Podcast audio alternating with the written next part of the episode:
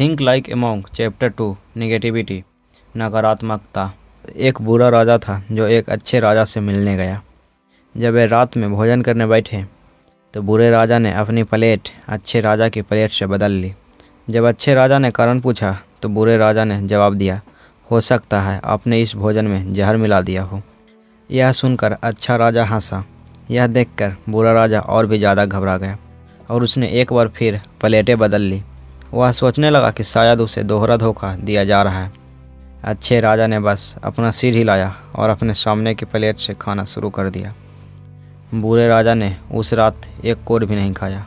इस कहानी से हमें ये पता चलता है कि बुरा राजा भूखा रह जाता है, जो पहले ही शक करता है और नकारात्मक अनुमान लगा लेता है कि क्या हो सकता है। और इस पूरे चैप्टर में नेगेटिविटी की ही बात होगी कि ये क्या है और इससे हम कैसे बच सकते हैं।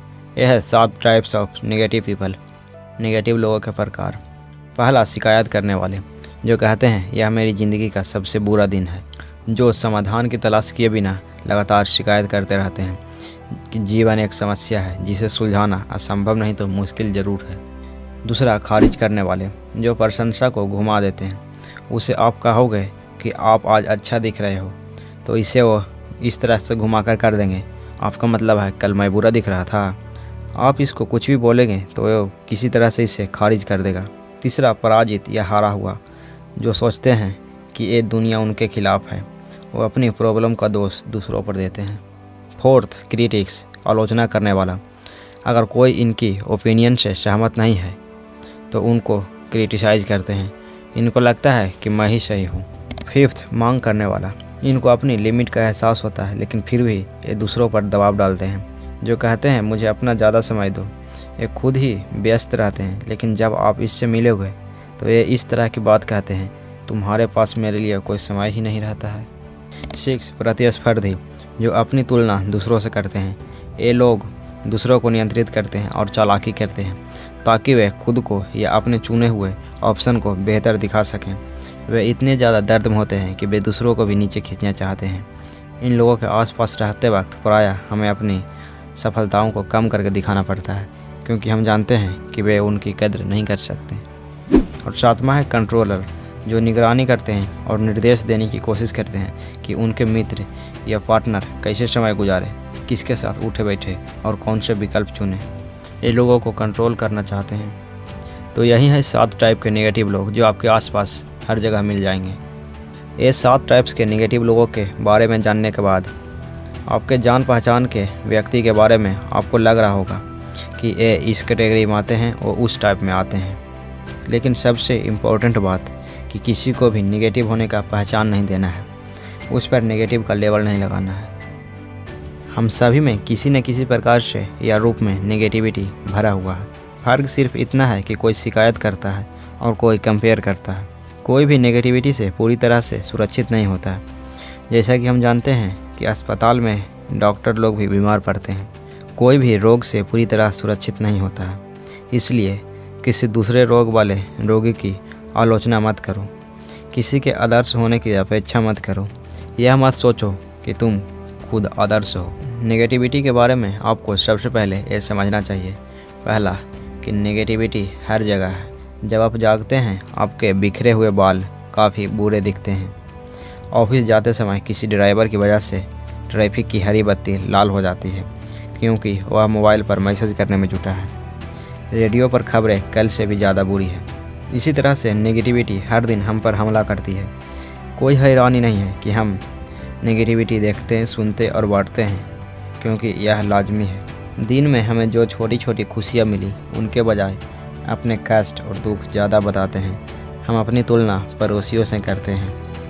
मित्रों के पीठ पीछे उनके बारे में ऐसी बातें कहते हैं, जो हम उनके सामने कभी नहीं कहते। सोशल मीडिया पर लोगों की आलोचना करते हैं, बहस करते हैं, धोखा देते हैं। देखिए, कोई भी नेगेटिव होने का इरादा नहीं रखता है, या इसका प्लान नहीं बनाता है। मेरे ख्याल से कोई भी उठते ही यह नहीं सोचता होगा, आज मैं दूसरों लोगों को कैसे नीचा दिखा सकता हूँ? और इसमें समझने वाली बात यह है कि नकारात्मकता हर जगह होती है, और दूसरा है कि नकारात्मकता संक्रामक होती है। हमारे आसपास जितनी ज़्यादा नकारात्मकता रहती है, हम भी उतने ही ज़्यादा नकारात्मक बन जाते हैं। हम सोचते हैं कि शिकायत करने से हमें अपने गुस्से को ठंडा करने में मदद मिलेगी। और उधर हमें रिवर्स बाहरी नेगेटिविटी का इस्तेमाल करके नकारात्मक लोगों से निपटने की कुछ तरीका बताते हैं। पहला, निष्पक्ष अवलोकनकर्ता बने। नकारात्मकता किसी की पहचान नहीं, बल्कि एक लक्षण है। किसी व्यक्ति की सच्ची प्रकृति बादलों से ढक सकती है, लेकिन जिस तरह सूरज बादलों के पीछे हमेशा मौजूद रहता है, उसी तरह उस व्यक्ति की सच्ची प्रकृति भी मौजूद होती है। सिर्फ़ दिखाई नहीं देती। नकारात्मक ऊर्जा फैलाने वाले लोगों से पेश आते समय हमें इस बात को याद रखना चाहिए। जिस तरह हम यह नहीं चाहेंगे कि कोई हमारे सबसे बुरे पलों के आधार पर हमारा मूल्यांकन करें, उसी तरह हमें भी दूसरों के साथ ऐसा ना करने के बारे में सावधान रहना चाहिए। जब कोई आपको आहत करता है तो ऐसा इसलिए है क्योंकि वे खुद आहत है। उनकी चोट बस छलक रही है, उन्हें सहायता की ज़रूरत है। और जैसा दलाई लामा कहते हैं, अगर आप कर सकें तो दूसरों की मदद करें। अगर आप यह नहीं कर सकते तो कम से कम उनका नुकसान ना करें। दूसरा तरीका है धीरे धीरे पीछे हटें। स्थिति को समझने के बाद हम नकारात्मक ऊर्जा से निपटने के लिए बेहतर तैयार होते हैं। सबसे सरल प्रतिक्रिया यह है कि हम धीरे धीरे पीछे हट जाएँ। The heart of Buddha teaching में बौद्ध सन्यासी तिक, न्यांत, हन लिखते हैं। छोड़ने से हमें स्वतंत्रता मिलती है और स्वतंत्रता खुशी की एकमात्र शर्त है।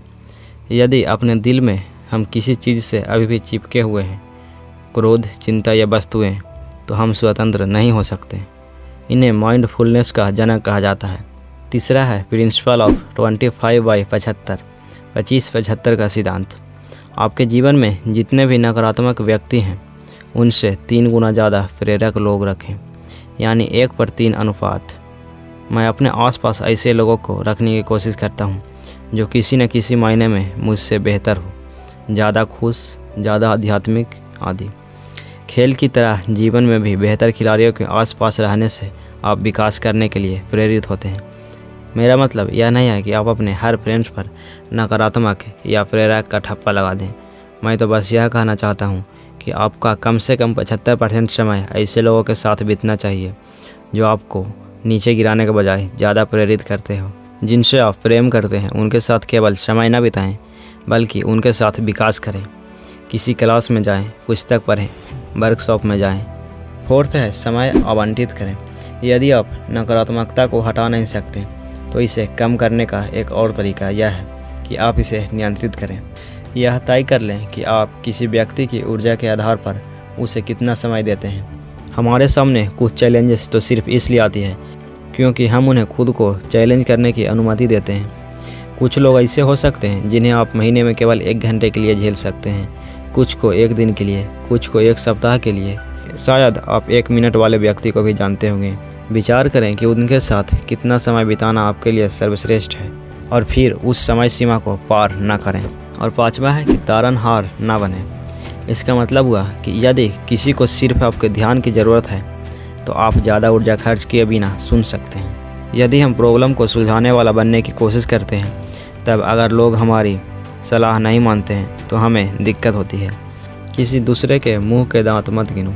इसका मतलब है कि किसी समस्या को सुलझाने की तब तक कोशिश न करें, जब तक कि आप में आवश्यक योग्यताएँ न हो। अगर आपके पास किसी फ्रेंड के मदद करने के लिए आवश्यक ऊर्जा और अनुभव ना हो तो आप उन लोगों या विचारों से उनका परिचय करा सकते हैं, जो उसकी मदद कर सकते हैं।